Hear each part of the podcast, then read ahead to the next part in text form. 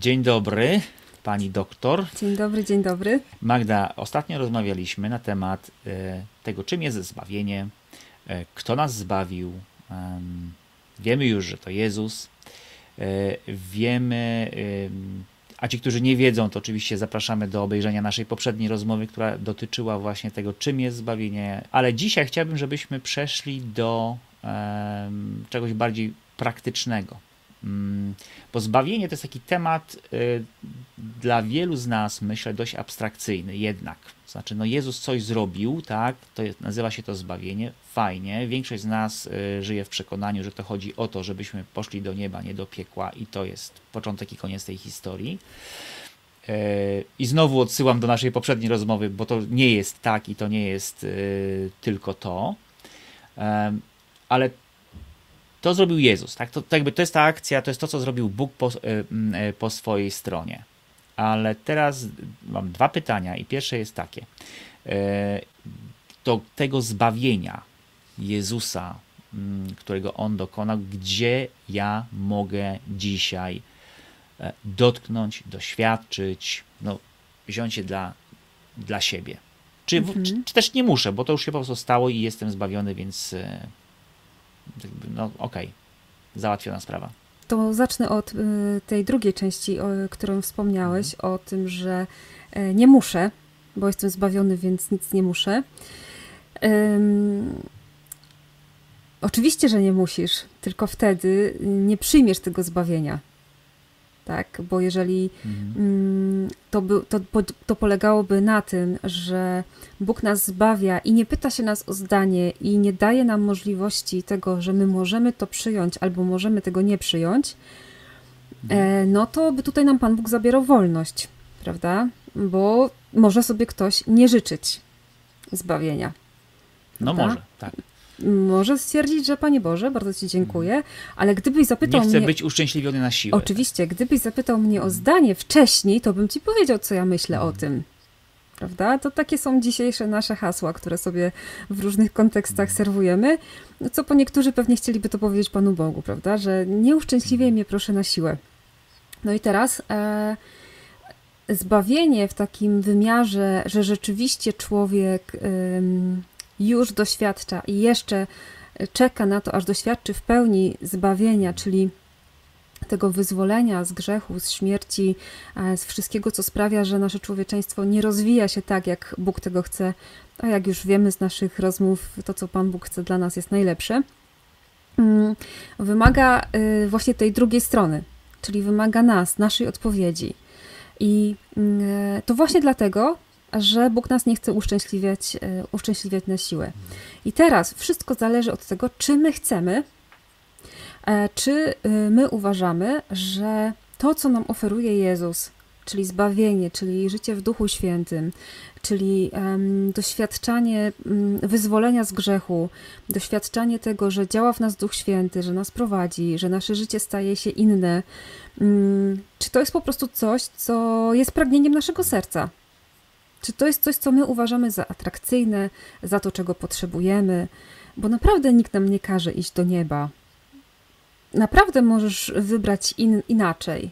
Ma to swoje konsekwencje. Swoją drogą chyba czeka nas jeszcze rozmowa na temat tego, czym jest to niebo i czym jest ta opcja przeciwna do nieba. Tak podejrzewam, że byłaby to rozmowa, która cieszyłaby się powodzeniem, ponieważ jednak tematy dotyczące naszej przyszłości zazwyczaj nas interesują, prawda? Bo to, co było za nami, to już nas nie bardzo interesuje, bo to było i było, ale to, co przed nami, to jest zawsze takie frapujące, co to tam z nami będzie. Ale dobrze, wracając do naszego pytania i do naszego tematu. Jeśli chcesz doświadczyć zbawienia, to zastanów się, gdzie jest coś takiego, co można by określić jako przedłużenie działalności Jezusa. Gdzie znajdziesz takie coś, takie miejsce, gdzie mamy przedłużenie działalności Jezusa? No i teraz pytanie, jaka była działalność Jezusa? W skrócie można powiedzieć, że opierała się ona przede wszystkim na głoszeniu, prawda? Jezus chodził, głosił, nauczał, wyjaśniał. Można powiedzieć, że... uzdrawiał. To czekaj, bo to jest inna działalność. Chociaż można powiedzieć, że uzdrowienia trochę poświadczały tą działalność nauczania, prawda? I można powiedzieć, że Jezus był jednocześnie, jak popatrzymy na Ewangelię, z jednej strony ewangelizatorem, z drugiej strony formatorem już uczniów, tak? A z trzeciej strony no, wręcz kongregacją nauki wiary, tak? Bo rozstrzygał te kwestie takie najistotniejsze też, jeśli chodzi o interpretację prawa żydowskiego. Tak? Więc można powiedzieć, że łączył w sobie szeroką działalność, no, tą prorocką, taką związaną z głoszeniem, która nie ograniczała się tylko do ewangelizacji, tylko do formacji, czy tylko do właśnie rozstrzygania jakichś sporów. To jest jeden obszar działalności. Drugi był związany z uzdrawianiem, ale też no, z tym, o czym mówiliśmy ostatnio, czyli z jego męką, śmiercią i zmartwychwstaniem, czyli z tą działalnością związaną z wyzwoleniem człowieka, tak? Czyli z uświęceniem człowieka ostatecznie. Bo po to nas Jezus wyzwala z grzechu, żebyśmy się stali świętymi, żebyśmy mogli cieszyć się życiem, które nam Bóg daje. Tym życiem w Nim, prawda? Czyli to jest to, co byśmy nazwali taką działalnością właśnie uwalniająco, wyzwalająco, uświęcającą, tak? No i wreszcie zgromadził sobie uczniów w różnych kategoriach, bo jak czytamy w Ewangelii, chodzą za nim i tłumy i wysyła 72, a niektóre rzeczy mówi tylko 12, a jeszcze inne pokazuje tylko 3.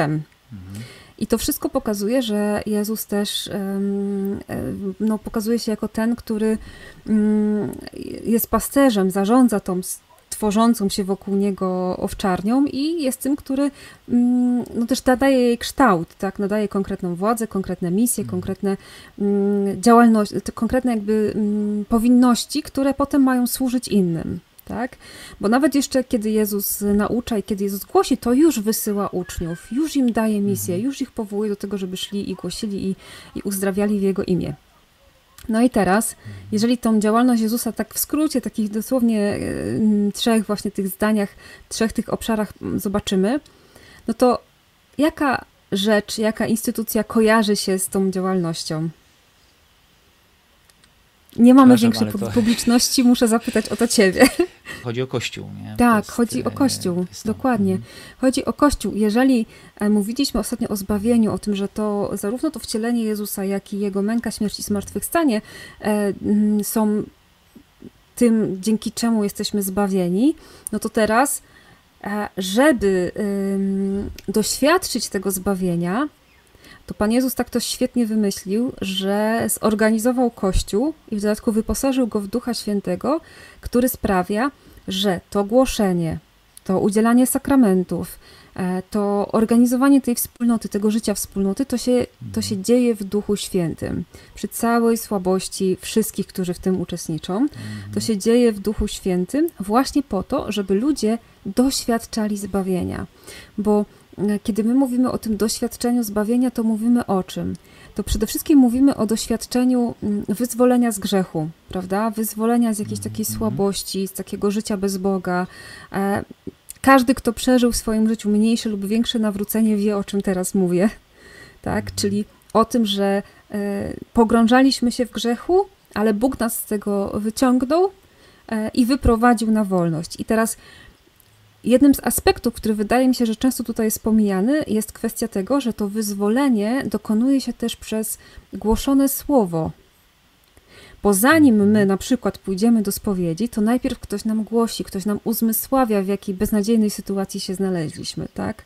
Bo my w swoim bagienku lubimy mieć święty spokój i niech nam nikt tam nie mówi. Ale jak się znajdzie taki prorok, taki głosiciel, który nam po prostu przyjdzie i powie: chopie, kobieto, gdzie ty jesteś, tak? Gdzie w ogóle ty żyjesz z Bogiem? Czy ty żyjesz z Bogiem? Jak wygląda twoje życie? Czy jesteś w tym szczęśliwy, w tym bagienku? I zadaj sobie szczerze to pytanie, czy jesteś szczęśliwy? No to wtedy czasami niektórych zacznie tak fermentować to słowo, prawda? Zacznie ich jakoś tam nakłuwać, zacznie ich jakoś tak, no, niepokoić i sprawi, że po prostu wtedy ten człowiek sobie myśli: no rzeczywiście, może coś powinienem zmienić, tak? Tylko jak? Teraz zbawienie nasze, przyjmowanie zbawienia zaczyna się od usłyszenia słowa, od od tego, że ktoś nam ogłosi. Okay? Czyli nie ma możliwości, żeby ktoś przyszedł i chciał tego zbawienia tak szczerze w swoim sercu, jeśli nie usłyszał słowa. Dlaczego?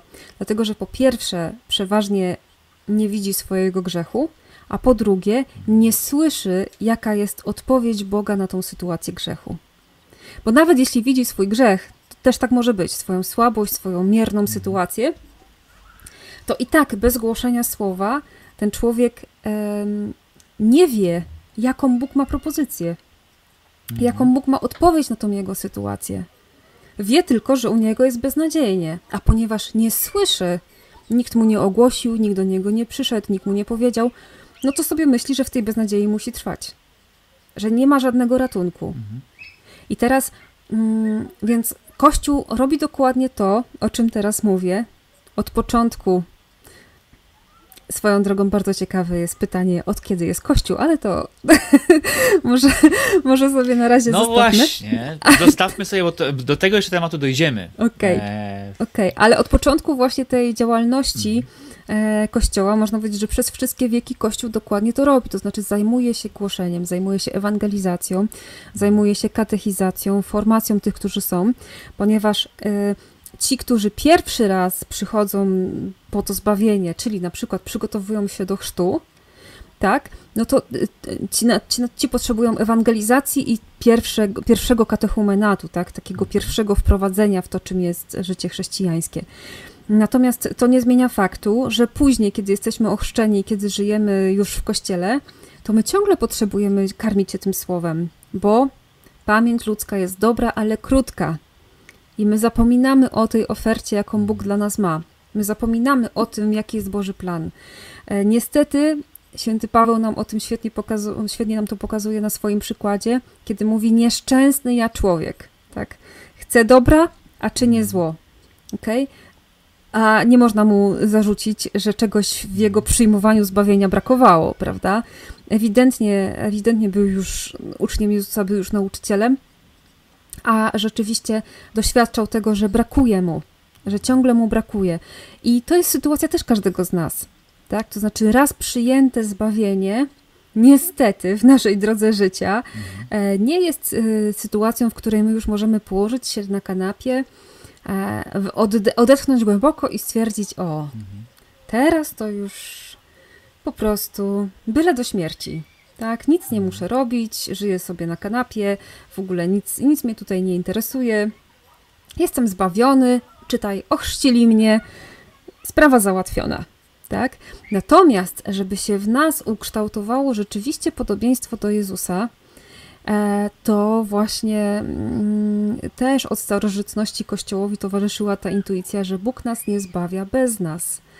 To znaczy, dostajesz to zbawienie przez chrzest, tak? Bo usłyszałeś słowo, chcesz na nie odpowiedzieć, widzisz, że tym miejscem odpowiedzi jest Kościół, który daje ci sakrament chrztu, gdzie Bóg cię wyzwala z grzechu i czyni cię swoim dzieckiem, ale Kościół jest przynajmniej w niektórych momentach, ale w swojej nauce rzeczywiście, tak to można powiedzieć, bardzo realistyczny. To znaczy, wszyscy dobrze wiemy, że ta odpowiedź Jezusowi jest odpowiedzią, którą musimy dawać codziennie.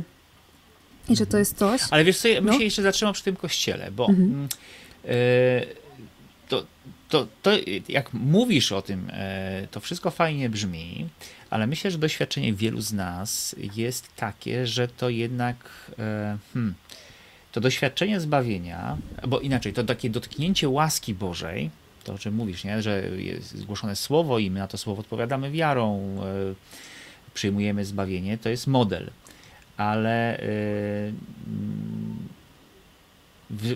tak w realiach, nie? Takiego codziennego życia, to są raczej takie punkty, takie momenty i czasami w Kościele, czasami poza Kościołem, nie? Gdzie tego doświadczamy. Znam wielu ludzi, ja też mam takie doświadczenie, że na przykład pierwsze takie żywe głoszenie, takie, wiesz, już byłem świadomy, to był okres liceum, że ktoś mi wprost głosił Jezusa i zbawienie w Jezusie. Także ja to zrozumiałem, że to tak właśnie to, co teraz mówisz, nie? Że tak to właśnie jest. Głosili mi protestanci. Nie? Ja tego nigdy wcześniej w takiej formie w Kościele katolickim nie słyszałem i mnóstwo osób ma takie właśnie doświadczenie. Mhm. Wiem, że również w Kościele katolickim takie rzeczy się dzieją, ale na przykład w czasie rekolekcji, w czasie właśnie jest jakiś, no w tej chwili już jest na bogato, bo jest takie czasy są, że jest wielu ewangelizatorów, którzy głoszą kerygmat, głoszą bezpośrednio Jezusa, który jest Zbawicielem, ale w wielu miejscach wciąż nie mamy tego doświadczenia.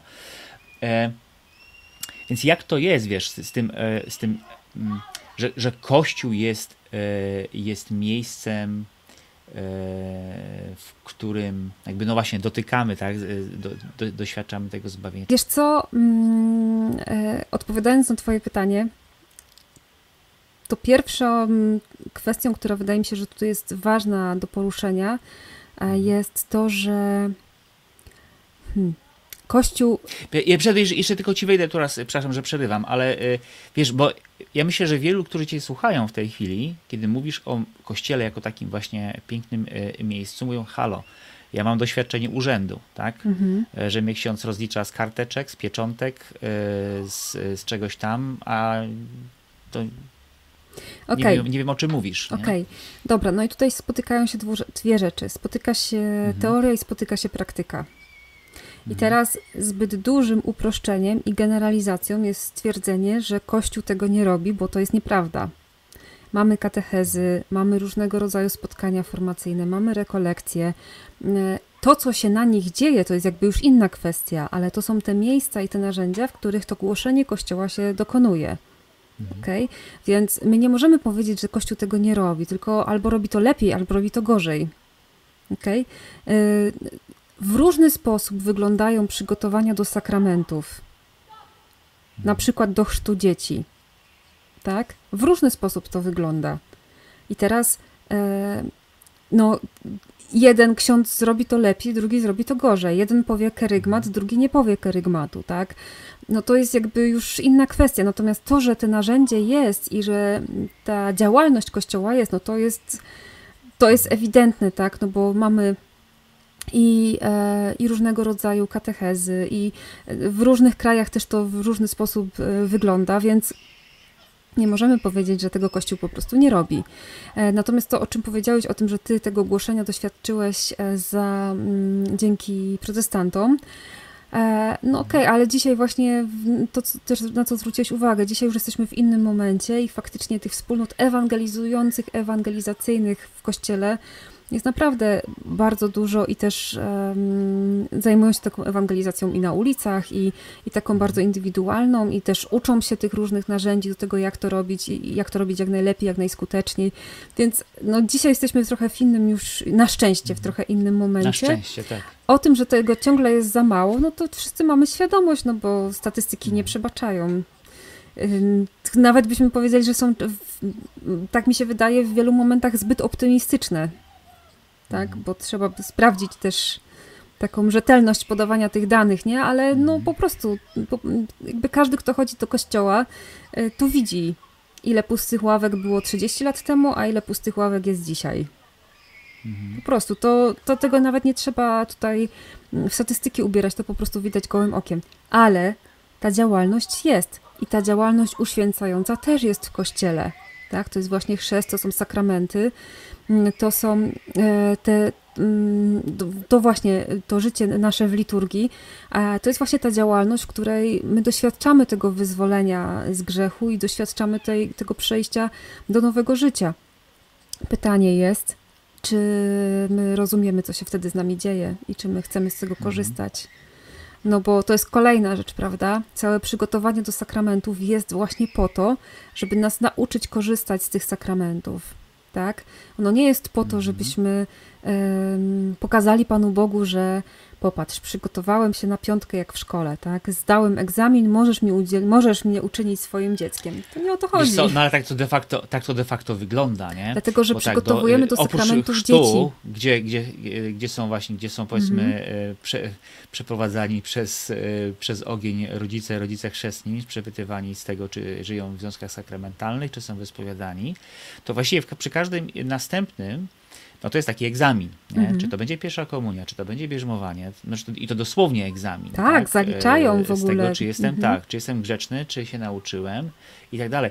Więc to w zasadzie tak w odbiorze człowieka, który korzysta z tych sakramentów, tak to wygląda. Nie? Tak, ale... Że to jest właśnie, dostałem nagrodę za zaliczenie egzaminu. Tak, ale też jest druga rzecz, że po pierwsze do tych sakramentów przygotowywane są dzieci i trochę inaczej pracuje się z dziećmi, prawda, niż z dorosłymi, to jest jedna rzecz.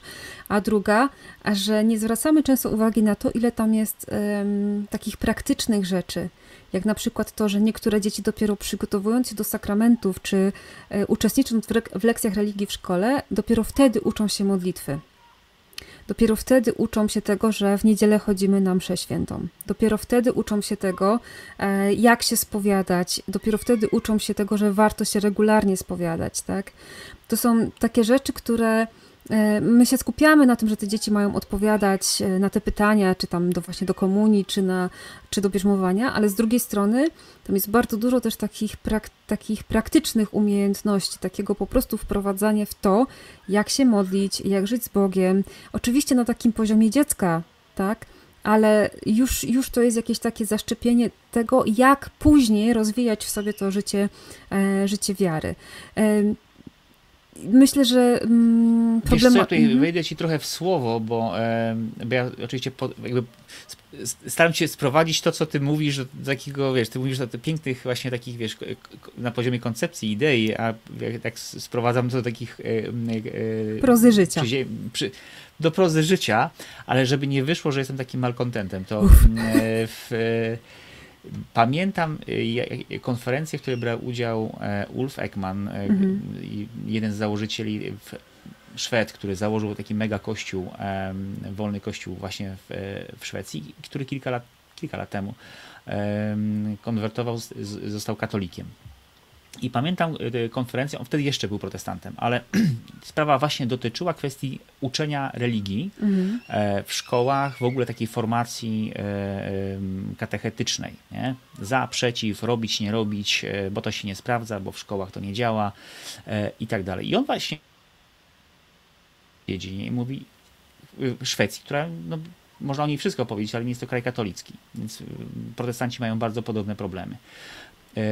Mówi regularnie, w czasach, kiedy religia była obowiązkowa w szkołach, regularnie co ileś lat miały miejsca w Szwecji przebudzenia duchowe.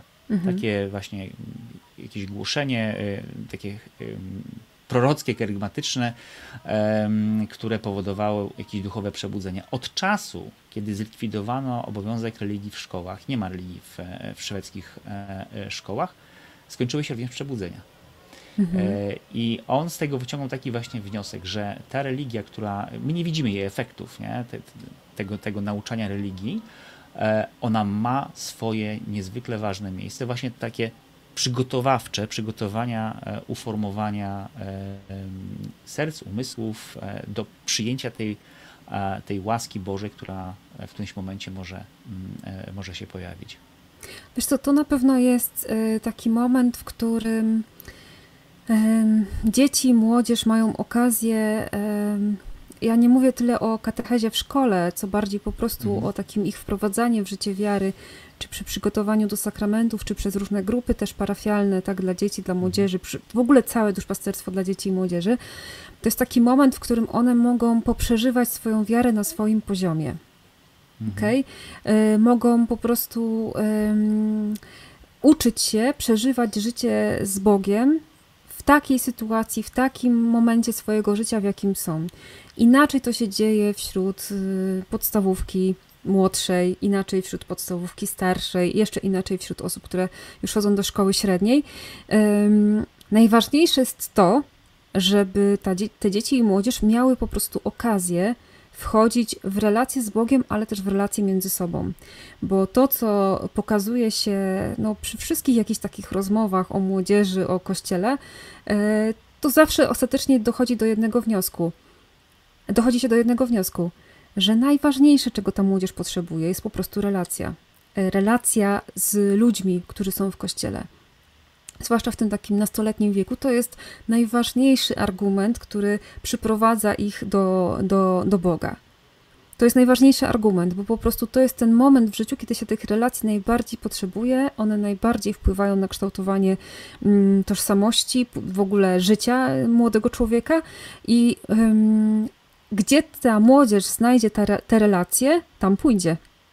Gdzie znajdzie odpowiedź na swoje pragnienia, na swoje pytania, gdzie znajdzie odpowiedzialnych dorosłych, czy właśnie odpowiedzialnych opiekunów, którzy ich przeprowadzą, poprowadzą i będą po prostu z nimi, tam pójdzie. Bo to nie tylko chodzi o to, żeby młodzież spotkała się w grupie rówieśniczej, to chodzi też o to, żeby byli też tacy ludzie, którzy będą im towarzyszyć w tych spotkaniach. No i tutaj jest cała rola właśnie duszpasterzy i wszystkich tych, którzy w tą formację młodzieży się chcą angażować, którzy chcą im towarzyszyć, bo od tego, czy otworzą, czy dadzą czas, czy dadzą właśnie tej młodzieży okazję do przeżywania wiary po swojemu, no to zależy, czy będą w przyszłości ci młodzi ludzie w Kościele, czy nie. I ja nie chcę, żeby ta nasza rozmowa jakby tutaj doszła, jakby była takim jednoznacznym poparciem tego, czy katecheza w szkole to jest to, co jest najlepszym narzędziem, czy nie, bo pewnie w niektórych rejonach Polski będzie dobrym narzędziem, w niektórych środowiskach, a pewnie w niektórych nie. Mhm. Nawet... Ale wiesz co, tak, i zgoda. I ja myślę, że faktycznie lepiej nie idźmy w to, to jest... Myślę, że po prostu nie ma jednoznacznej, myślę, że nie ma jednoznacznej odpowiedzi. Rozmowę, nie? Jeśli w ogóle na debatę, zresztą tych debat się w tej sprawie odbywa wiele i są różne wnioski. Jakiś już ostatnio mamy tydzień wychowania katolickiego, tak, we wrześniu jest, więc zawsze ale te rozmowy się pojawiają po raz kolejny. Uderza mnie w tym, co mówisz, to jest pokazanie, że Kościół jako przestrzeń bardzo szeroko jest miejscem, rzeczywiście miejscem, w którym można spotkać się ze zbawieniem, można go dotknąć, można go doświadczyć i jest to dość jednak mocno indywidualne, bo pierwsze skojarzenie z gdzie to się dzieje, tak? To dotknięcie, tak? To jest na mszy. Mhm. Albo ktoś inny powie, że nie na mszy, bo to w ogóle jest nudne i niezrozumiałe, ale kogoś innego dotknie, nie wiem, wyjazd na pielgrzymkę, albo dotknie go spotkanie właśnie w jakiejś wspólnocie, czy przy parafii, czy nie przy parafii, ale w jakiejś właśnie małej grupie formacyjnej. Kogoś jeszcze innego, kazanie proboszcza, który jest mądrym, namaszczonym w głoszeniu człowiekiem i tak można wyliczać. Tak. Ale to wszystko razem rzeczywiście jest Kościołem jako przestrzenią i nie da się tego jakby wydestylować. Aha, no to zostawmy to i to. I to wystarczy, nie? Bo to są te miejsca, w których Bóg dotyka, a w innych to tak dajmy sobie spokój. Tak, dlatego też tak próbowaliśmy chyba tutaj razem doprecyzować tą szeroką działalność Kościoła, jeśli chodzi o głoszenie. Natomiast ja bym jeszcze zwróciła na jedną rzecz uwagę, że ten moment między naszym jakby tym początkiem, tak, nawracaniem się, zmienianiem naszego myślenia pod wpływem Słowa Bożego, później ten moment, kiedy przychodzimy do sakramentów, najpierw do chrztu, później w ciągu swojego życia przychodzimy do spowiedzi, bo jednak ciągle upadamy, ciągle jesteśmy grzeszni, to są te momenty, w których się to zbawienie dzieje w tym sensie wyzwolenia z grzechu i przechodzenia do życia. Tak? Natomiast do tego, żeby to zbawienie się w nas rozwijało, potrzebujemy jeszcze jednej rzeczy. Potrzebujemy jeszcze tego, żeby później wydawać owoce tego zbawienia w naszym życiu. To nie jest tak, że my czekamy na to, że my czekamy na to ujawnienie się zbawienia w nas dopiero do śmierci, tak? Dopiero po śmierci. Że wtedy się okaże, że jesteśmy zbawieni, tak? Że idziemy do nieba. Nie, my tego już możemy doświadczać tutaj, prawda? My możemy doświadczać zmiany naszego życia, zmiany naszego postępowania wobec innych. W niektórych obszarach na pewno, w niektórych obszarach pewnie nam to będzie do końca życia sprawiać jakieś tam trudności. Ale potrzebujemy relacji też z drugim człowiekiem w Kościele i potrzebujemy relacji, tutaj mówiliśmy już kiedyś o wspólnotach, prawda, o różnych grupach, żeby wydawać owoce tego zbawienia już teraz, żebyśmy mogli w tych wspólnotach, w tym drugim człowieku, w naszej parafii, w naszej rodzinie. Niektórzy bardziej przeżywają Kościół w swoich rodzinach, tak, bo w takiej żyją społeczności, w takiej żyją sytuacji. Inni bardziej we wspólnotach parafialnych, tak? W sensie chodzi mi o grupy przyparafialne. Jeszcze tak, inni tak. Po prostu przez relacje z parafianami, bo są sąsiadkami z osiedla i po prostu sobie przez 30 lat razem idą do kościoła i wracają z kościoła i tworzy się między nimi relacja. Ja bym tutaj też bardzo chciała tak nie stracić tego aspektu takiego zwyczajnego, powiedziałabym, życia parafialnego, które ogranicza się do, powiedziałabym, no po prostu sprawowania sakramentów i takiego po prostu przygotowania do tych sakramentów, może nawet bez rozbudowanego zaplecza grup parafialnych, bo też mamy takie parafie, w których tych grup nie ma zbyt wiele, ale to też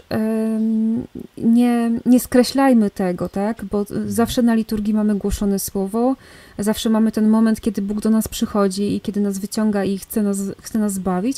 I zawsze mamy obok siebie tych ludzi w kościele. My z nimi wychodzimy z tego kościoła, czasami też idziemy do domu kawałek, tak? I to są też zawsze okazje do tego, żeby wchodzić, na ile po prostu każdy ma otwartość właśnie w takie tworzenie wspólnoty i oglądanie się w tym drugim jak w lustrze, tak? Czy we mnie już widać w podejściu do tego drugiego człowieka, czy we mnie po prostu widać już te pierwsze owoce zbawienia, tak? Jak ja go traktuję? Czy na dzień dobry oceniam go po tym, jak się dzisiaj ubrał do kościoła, tak? Czy po prostu potrafię go przyjąć ze zrozumieniem i z jakimś takim otwartością na tego, że to jest ktoś, kto razem ze mną doświadcza zbawienia. Mamy bardzo dużo pracy, jeśli chodzi o wspólnotę Kościoła na temat, w związku z tymi kwestiami. Potrzebujemy też większej elastyczności, żeby sobie uświadamiać, że to formowanie ludzi, czyli towarzyszenie im w drodze, kiedy przyjmują to Boże zbawienie, kiedy się na nie otwierają i chcą wydawać owoce tego zbawienia, ono się będzie dokonywało w różnych konfiguracjach. I co tutaj mam na myśli? Po pierwsze, nie wszyscy będą, myślę, że musimy się z tym pogodzić, w szkołach nowej ewangelizacji, czy we wspólnotach ewangelizacyjnych różnego rodzaju. Nie każ mi się z tym godzić. nie wszyscy będą na drodze neokatechumenalnej. Będą tacy, którzy nigdy się nie odnajdą w jakiejś małej grupie przyparafialnej. Nie wszyscy będą w żywym różańcu. Tak? Będą tacy, którzy właśnie będą przeżywali swoją wiarę właśnie po prostu w rodzinie, w relacjach ze swoim mężem, z żoną, z dziećmi. Będą na przykład sami szukać rekolekcji czy jakichś katechez, które mogłyby im pomagać rozwijać swoją wiarę. I wydaje mi się, że to już tak w kontekście też synodalności i synodu, tak można by to chyba trochę tutaj powiedzieć, brakuje nam chyba takiego zrozumienia, że mamy naprawdę różnych ludzi z różną wrażliwością i z różnymi potrzebami i nie dogmatyzujmy żadnej z tych dróg. Okay? Jeśli ty czujesz i chcesz być we wspólnocie parafialnej, to bądź. Jeśli ty czujesz, że twoim miejscem jest rodzina, to bądź. A jeśli wystarczy ci to, że masz tych ludzi wokół siebie w parafii na mszy, to też jakby nigdy nie ma tak, że my żyjemy kompletnie poza wspólnotami. Bo my tworzymy jakieś relacje, przyjaźnie, tworzymy jakieś więzy z innymi ludźmi. Okej, to nie jest wspólnota zakonna, ale to też nie jest wspólnota ta formacyjna jako grupa parafialna, ale to jest jakieś doświadczenie wspólnoty i to jest jakieś doświadczenie relacji. Ja tu muszę powiedzieć taką rzecz. Dla mnie niesamowitym takim game changerem w tej sprawie był czas pandemii. Bo ja rzeczywiście miałam do tego momentu mocnego takiego fiksa wspólnoty i że każdy powinien mieć jakąś, taką czy inną, ale jakąś wspólnotę formacyjną w kościele, małą grupę. I to jest ten ideał, tak, no, o który nam chodzi. Taka czy inna grupa. Ale w momencie, w którym jak nigdy w historii zostaliśmy ogołoceni z jakichkolwiek relacji, zostaliśmy sami pozamykani w domach, doświadczenie tego, że w ogóle wchodzisz w relacje z kimś i radość i takie uwolnienie wynikające po prostu z faktu, że masz przed sobą drugiego człowieka i że z nim rozmawiasz i że możesz z nim w ogóle wejść w dialog, że on chce z tobą być, że ty chcesz z nim być. Wtedy otworzyły mi się oczy na to, jak wielkie błogosławieństwo to jest w ogóle wspólnota, relacja z drugim człowiekiem, już tak poza kontekstem takim kościoła misyjnym, jakim kościelnym i tak dalej, że Boże, naprawdę Bóg nas stworzył do relacji, że my się po prostu bez relacji dusimy, umieramy, usychamy, nie? I że faktycznie ta kwestia bycia wspólnotą, już teraz wracając do kościoła, nie? Że wiesz, no nie... Często nie doceniamy, tak, tej właśnie wspólnoty parafialnej, no bo ta liturgia jest taka kwadratowa, bo pani organistka fałszuje, bo proboszcz się spieszy na obiad, bo coś tam, bo sąsiad z krzyczącym dzieckiem przyszedł. To wszystko nas denerwuje, to wszystko nas jakoś nastawia nieprzyjaźnie do tej wspólnoty, do momentu, kiedy jej zaczyna brakować, nie? Kiedy jej nie ma i człowiek zaczyna tego wtedy, zaczyna to doceniać, nie? Że nawet taka ta wspólnota istnieje. Tak, myślę, że to doświadczenie pandemii chyba wielu osobom właśnie też dało to taką tęsknotę za takim po prostu spotykaniem się z drugim człowiekiem, uświadomienie sobie tej wartości tego spotkania z drugim, ale jeszcze raz bym to chciała podkreślić, że każdy z nas ma inne potrzeby przeżywania wspólnoty, tak? Ważne jest, żeby wiedzieć, że jesteśmy powołani do relacji z drugim człowiekiem i że drogą do naszego zbawienia jest relacja z drugim człowiekiem. Że nie wystarczy usłyszeć Słowo Bożego, nie wystarczy dać się ochrzcić, jeszcze trzeba wejść w relację z drugim, żeby to zbawienie, można powiedzieć, tak zaskoczyło, tak? Żeby miało gdzieś no i właśnie, się po prostu pokazywać. Żeby to nam się nie rozmyło tutaj, bo dochodzimy do tego punktu, do którego też właśnie chcieliśmy dojść, tak? Czyli wiemy, że Kościół jest przestrzenią, w której doświadczamy zbawienia, ale teraz ja już jako indywidualny Kowalski, tak konkretnie, to co ja mam zrobić, czy ja w ogóle coś muszę zrobić, będąc w kościele, tak? Okej. Jesteś ochrzczony już, Kowalski? Tak. Czy to już jest to wszystko, co mam i nic nie muszę zrobić, czy jednak powinienem coś? Zadaj sobie pytanie, mój kochany Kowalski. Czy uważasz, że jesteś już w pełni zjednoczony z Bogiem? Że już niczego nie brakuje twojej relacji z Bogiem? Ale poszłaś teraz z pytaniem. Czy jestem w pełni zjednoczony z Bogiem? No pewno, że nie. No będę w pełni zjednoczony z Bogiem, mam nadzieję, w niebie, tak? Bo teraz to jeszcze jestem zjednoczony też z moimi grzechami, z moimi ograniczeniami, no i jeszcze oczywiście z innymi ludźmi, ale to jest inna kwestia. Natomiast to, co mi przeszkadza... Znaczy, ci ludzie to akurat nie są takim problemem, nie? Bo z nimi też będziesz w jedności w niebie. O, różnie to jest, naprawdę różnie to jest. Ale, okej, się śmieję, żartuję, ale... No ale dobrze. Rzeczy, które mi dzisiaj jakby przeszkadzają jeszcze w pełnym doświadczeniu Boga. No i w związku z tym, jeżeli dzisiaj jeszcze widzisz, że masz jakieś ograniczenia, coś ci przeszkadza w zjednoczeniu z Bogiem i uwaga, to, bo mogą tutaj się niektórym skojarzyć się, że przecież jesteśmy zjednoczeni z Bogiem w Komunii Świętej, prawda? Kiedy jesteśmy w stanie łaski uświęcającej. Oczywiście, to jest prawda. Natomiast problem polega na tym, że właśnie to, o czym powiedziałeś, nie wszystko w nas jest jeszcze w pełni zintegrowane. Nie wszystko w nas jest jeszcze w pełni poddane Bogu, tak? Jesteśmy w stanie łaski, to znaczy Bóg nam się daruje, żebyśmy mogli z Niego czerpać tą siłę do właśnie tej integracji wewnętrznej, do tego, żeby wzrastać w relacji z Nim, ale to jeszcze nie jest ta pełnia, do której dążymy, no bo czujemy codziennie zmaganie się z pokusami, ze słabościami. I tak. To jest tak, że jeżeli ja będąc w Kościele, w którymś momencie życia, tym czy innym, ale wchodzę w taki etap świadomej wiary. Znaczy ja wiem, że jest Bóg, ja wiem, że jest Jezus, ja wiem, że On zbawił, ja wiem, że On mnie kocha. Przyjmuję do wierzenia prawdy podawane przez Kościół i to jest ta jedna rzecz. Ale to, o czym teraz mówisz, czy o czym rozmawiamy teraz, to jest jeszcze inny aspekt. To jest coś, co chyba możemy nazwać nawróceniem, czy nawracaniem się.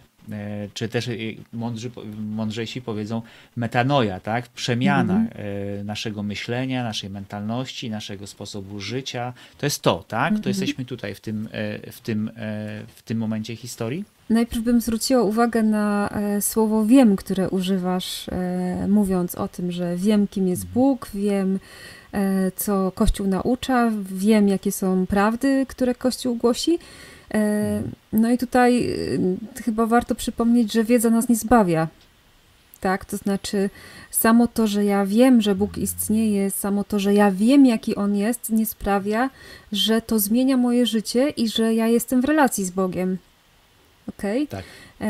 Bo dopiero wtedy, kiedy wprowadzasz to w życie, kiedy odpowiadasz osobiście i indywidualnie tak, jak potrafisz, tak, bo tutaj każdy z nas robi to na inny sposób, bo jest po prostu inny, ale odpowiada indywidualnie, tak, swoim życiem, no to wtedy dopiero dokonuje się to, o czym Paweł mówi, że sercem przyjęta wiara prowadzi do zbawienia, tak, a wyznanie ustami do usprawiedliwienia, albo na odwrót. W każdym razie parafrazując, ale to właśnie dopiero wtedy, kiedy to się stanie częścią twojego życia, kiedy za tą wiedzą pójdzie wejście w relacje, w rozmowy z Bogiem, w trwanie przy Bogu, w czerpania z tego, co Bóg nam daje, tak, z Jego słowa, z sakramentów i nasza odpowiedź życia, czyli to, że z Niego czerpiąc, można powiedzieć, tę moc, tak, zmienia się nasze życie, zmienia się nasze postępowanie. No bo co ja mam na myśli, kiedy mówię o zmianie życia? Nie to, że jutro wygrasz w totka, albo że znajdziesz wymarzoną pracę, że zmieni się twoje serce, twoje nastawienie do drugiego człowieka, twoje nastawienie do samego siebie, tak? To jest ta zmiana życia, okej? Bo zwróćmy uwagę, że czasami zmieniają się nam okoliczności na zewnątrz, ale przez to, że nie zmienia się nasze serce, to my w nowym miejscu jesteśmy ze starymi problemami i ze starym sobą, tak? To często nie okoliczności są problemem. Czasami tak, bo czasami rzeczywiście nas coś tam uwiera i trzeba po prostu wyjść z Egiptu, mówiąc tak już biblijnie. Ale z drugiej strony jest też kwestia tego, że łatwiej jest fizycznie wyjść z Egiptu, niż wyjąć Egipt ze swojego serca. No właśnie, wiesz, bo to jest tak, że pewne rzeczy na poziomie takiej, wiesz, no formalnej decyzji wiary, świadomie, tak? Ja już przyjąłem pewne prawdy do wierzenia i teraz świadomie, my to tak robimy właśnie, nie? Ja wiem. Moja droga, tak? To ci, no, że podejmujemy decyzję, tak? Że dzisiaj, tego dnia właśnie oddaję życie Jezusowi, wyrzekam się grzechu, wyrzekam się przywiązania do tego grzechu i tak dalej.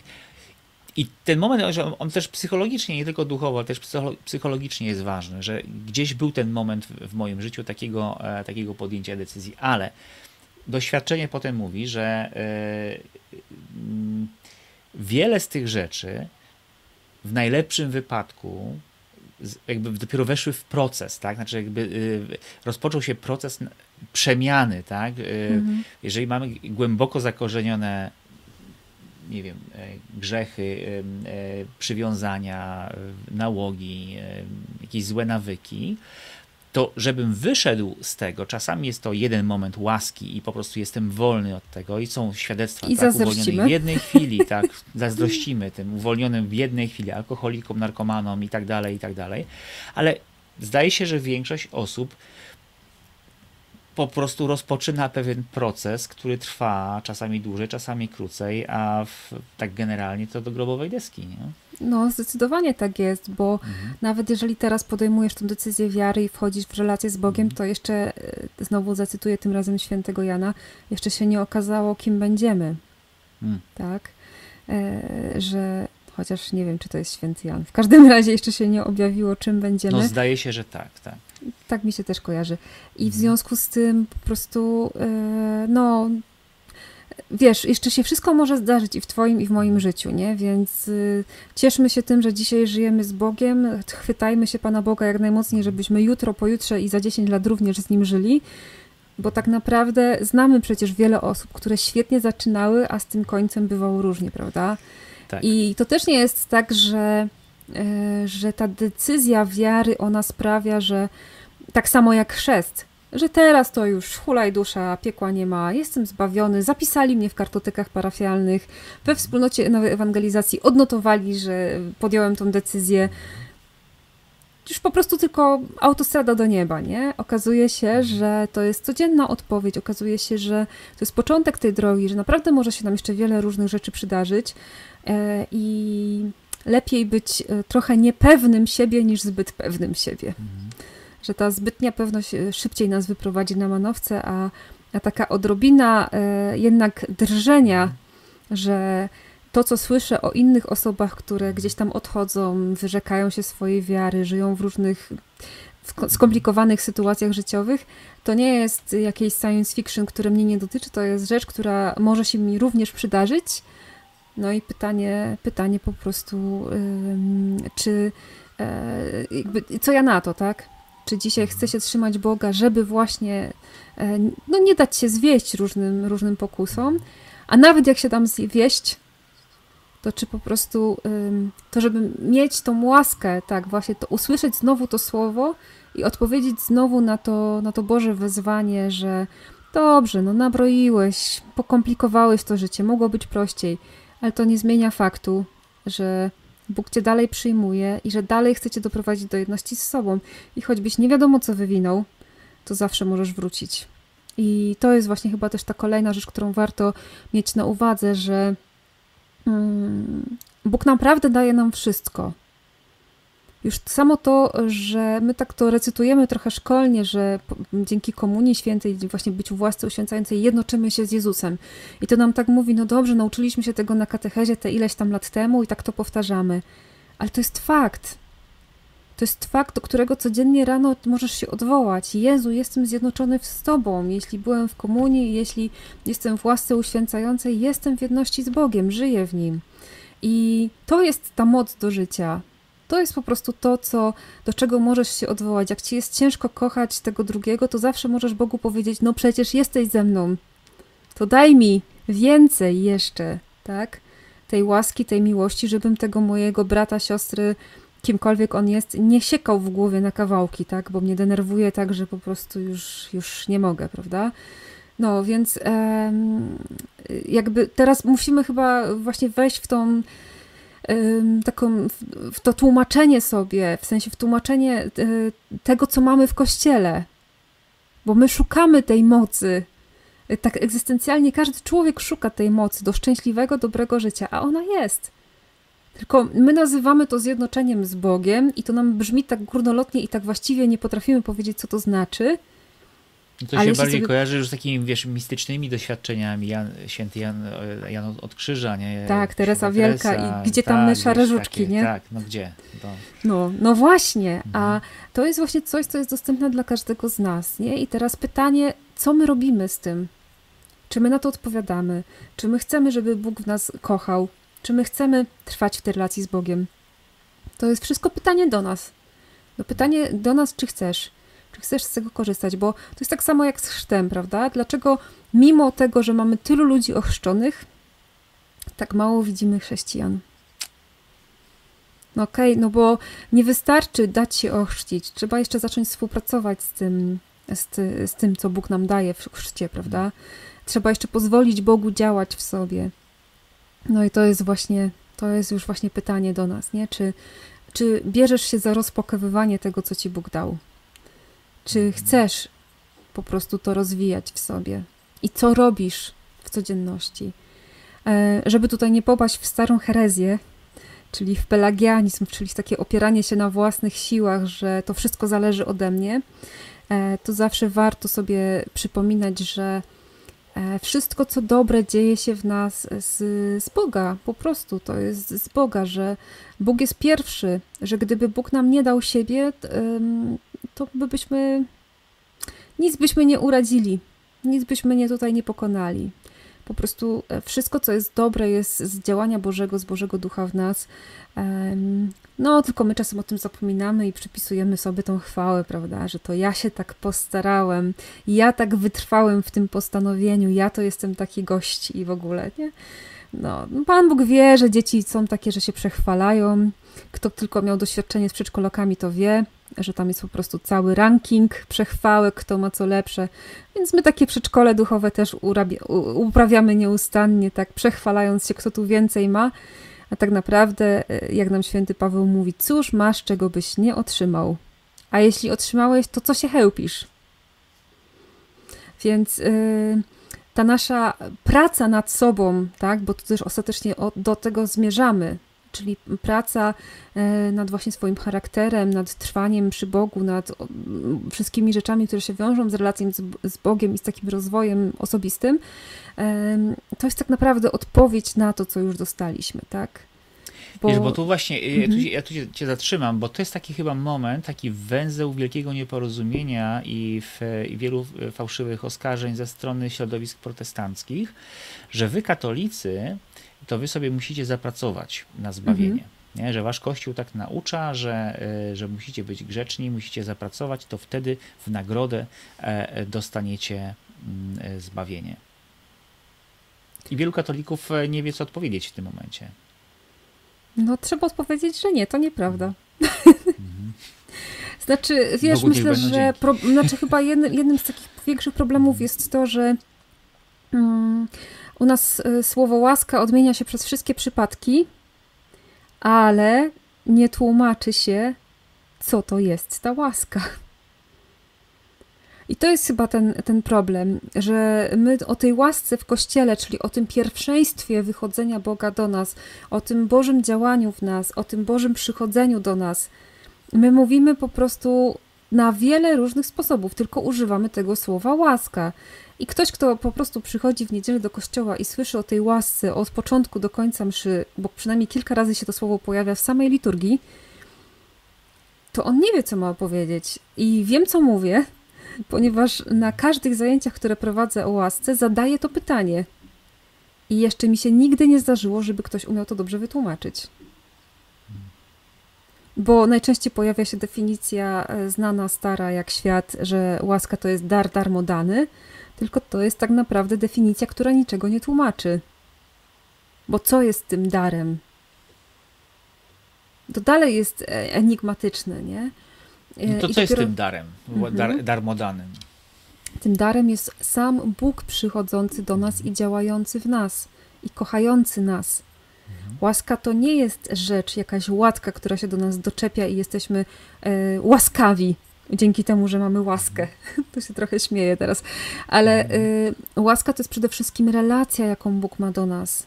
Tak? To znaczy to, że On pierwszy do nas wychodzi, że zanim my Go o cokolwiek poprosimy, to On już nam siebie daje, prawda? Że nie prosiliśmy Boga o wiele różnych darów, które dostaliśmy w naszym życiu. Nie prosiliśmy Go też o zbawienie, a dostaliśmy je. Więc nie prosiliśmy o to, żeby Bóg nas kochał, a jesteśmy kochani. Więc kiedy mówimy o łasce, to mówimy o pierwszeństwie Boga, który do nas wychodzi, o pierwszeństwie Boga, który właśnie On podejmuje inicjatywę, prawda? To Bogu bardziej zależy na naszym zbawieniu niż nam. To Bóg przychodzi do Adama po upadku, a nie Adam do Boga. I to jest chyba najlepszy dowód na to, kto tutaj podejmuje inicjatywę i komu zależy na naszym zbawieniu. Więc kiedy mówimy o łasce, to mówimy przede wszystkim o tej relacji, którą Bóg z nami nawiązuje i która zmienia nas. Świetnie widzimy, jak relacje z drugim człowiekiem nas zmieniają, albo na dobre, albo na złe. W przypadku Boga, kiedy Bóg do nas wychodzi jako pierwszy i kiedy my chcemy przyjąć to Jego przyjście, to ta relacja, to bycie z Bogiem nas po prostu zmienia od środka. I to tą zmianę, która się dzieje w mocy Ducha Świętego, już nazywamy łaską stworzoną, tak? Czyli jakimś takim już naszą przemianą wewnętrzną, naszym jakimś innym sposobem funkcjonowania. I jest jeszcze wiele, wiele różnych innych kategorii łaski. Tutaj średniowieczni teolodzy z Tomaszem Akwinu na czele po prostu mają całą swoją listę klasyfikacji, jeśli chodzi o łaskę. Ale dla takiego podstawowego zrozumienia to myślę, że to warto sobie uzmysłowić, że łaska to jest przede wszystkim relacja zainicjowana przez Boga. Niech to mocno wybrzmi.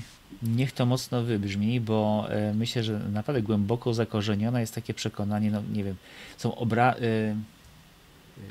obrazy czy miejsca łaskami słynące, tak? I to generalnie polega na tym, że ludzie przychodzą i wymadlają pewne rzeczy i otrzymują... Wymadlamy łaski. Tak, wymadlamy łaski, czyli prezenty, czyli mam potrzebę, przychodzę o tak jak przychodzi sługa do Pana, tak, i prosi o łaskę, albo w sądzie prosi o ułaskawienie. I to chyba nam się skleiło bardzo mocno, nie? Że my po prostu, że jest gdzieś ten Bóg tam wysoko, albo jakiś święty, albo Matka Boża, i On udziela nam tej łaski. Raz na jakiś czas.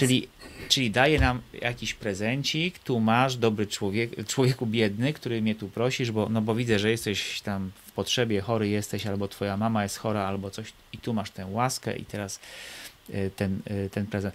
Ja myślę, że tak, jakbym nie chciał też tej kategorii odrzucać, bo Bóg odpowiada na nasze modlitwy i oczywiście daje nam również tego rodzaju łaski, tak? Ale to podstawowe pojęcie jednak jest, ta treść tego słowa jest inna, nie? To, znaczy, wiesz co, oczywiście możemy mówić o tym, że doświadczamy łaski, chyba tak bym to nazwała, doświadczamy łaski, czy doświadczamy działania Bożego w naszym życiu, czy doświadczamy na przykład tego, że zostajemy uzdrowieni, doświadczamy tego, że jakieś nasze problemy się rozwiązują, ale myślę, że jednym z naszych największych grzechów, jeśli chodzi o pojęcie łaski, to jest pojmowanie jej jako jakiejś rzeczy, jako właśnie jakiegoś prezenciku, jako jakiejś łatki, którą dostajemy, tak, jakieś tutaj, no właśnie pieczątki, tak, poprosiłeś, no to przybijam ci pieczątkę, masz tę łaskę, tak.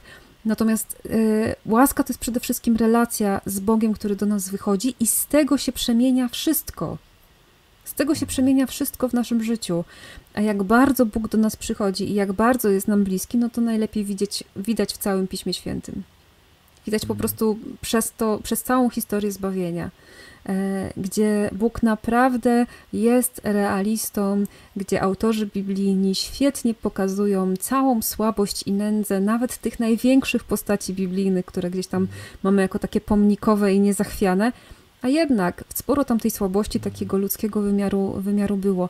I to właśnie ta łaskawość Boga, czyli to Jego wychodzenie, wierność, przejmowanie inicjatywy i absolutna bezinteresowność sprawiły, że ta historia jednak skończyła się happy endem, czyli skończyła się przyjściem Chrystusa i podarowaniem nam zbawienia, bo to jest nasz happy end.